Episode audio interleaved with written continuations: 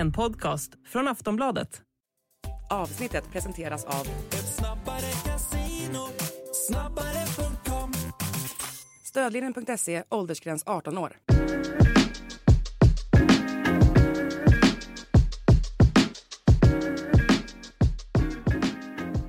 Allsvenska podden är tillbaka den här veckan med mig Daniel Kristoffersson och Per Fem Punkter Boman. Vi ska snart gå igenom allt som har med Allsvenskan att göra och allt från den senaste omgången. Men först måste vi såklart eh, börja med beskedet som kom igår, nämligen att Sveriges genom tiderna största fotbollsspelare Zlatan Ibrahimovic lägger av med fotbollen eh, blev officiellt igår. Han tackades av eh, på San Siro där Milan vann mot Hellas Verona. Isak Hiens Hellas, Hellas Verona för övrigt. Din spontana kommentar att eh, ja, Zlatan nu slutar med fotbollen. Nej men eh, som man gör så tänkte jag tillbaka lite på det som har eh, varit så. Och jag är född eh, 88 så jag var ju, eh, ja vad var jag, runt 12, 11-12 när han slog igenom i Malmö, eh, 11 ungefär 12. Och jag bara minns de åren från att man kanske var 12 till eh, 18 ungefär, när det inte var helt klart än att han skulle bli en riktig, riktig, riktig världsstjärna. Och man kanske tillhörde den eh, generationen som hejade på honom väldigt mycket och liksom försvarade honom i alla väder sådär. Så det starkaste ögonblicket är nästan VM 2006.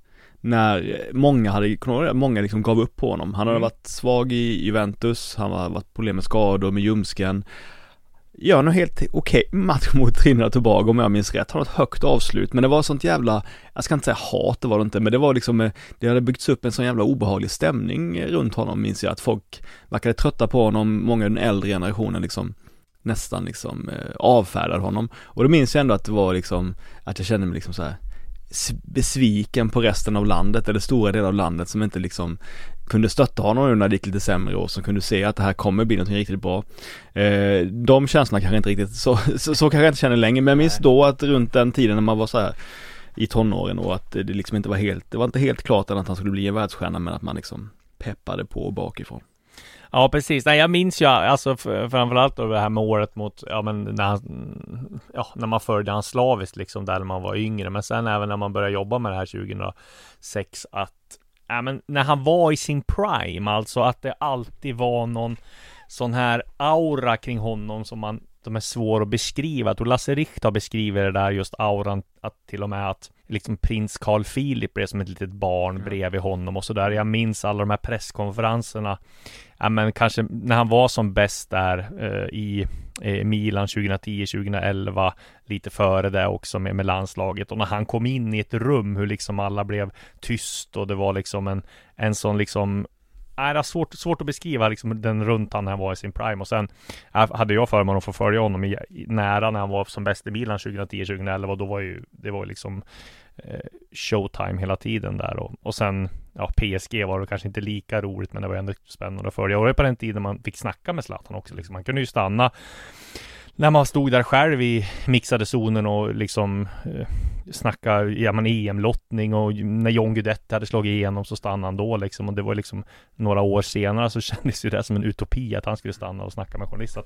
Lite, lite det också men sen såklart alla alla mål han har gjort och, och sådär. Så att och, även fast man var, det är liksom Johanna Frändén tycker jag beskrev det jättebra i sin krönika här, hon har ju följt honom betydligt närmare än vad jag har gjort. Men att man visste ju i princip att han skulle sluta men ändå så känns det jäkligt konstigt. Ja nej verkligen, verkligen och eh, tidningarna i Sverige har också mycket att tacka Ja, de senaste 20-25 åren för, för eh, alla rubriker och alla texter och alla extremt intressanta händelser. Hallå kära lyssnare! Disco här! Det här avsnittet av Allsvenska podden är exklusivt för Plus och Podmi-kunder. För, för dig som vill lyssna i Plus har vi ett erbjudande just nu. Två månader för endast 49 kronor. Gå in på kampanj.aftonbladet.se Alltså kampanj.aftonbladet.se snedstreck Allsvenska podden. Och då får du givetvis tillgång till allt annat plusmaterial också, såsom livematcher, tv-specialer, mitt sillysvep och kröniker och mycket, mycket mer. Kampanj aftonbladet.se snedstreck allsvenska podden är det som gäller alltså. Och vill du testa Podme får du 14 dagar kostnadsfritt och förutom alla avsnitt av Allsvenska podden, Sillypodden, Premier League-podden så finns det en massa andra bra poddar eh, för dig som älskar sport. Bland annat I skuggan av sporten, Viaplays F1 Podcast. Idrottshistoriska episka sportögonblick och mycket, mycket fler. Eh, teckna Podmi Premium och få tillgång till alla premiumpoddar helt utan reklam. Gå in på podmi.com och prova Podmi redan nu. Bara gör det.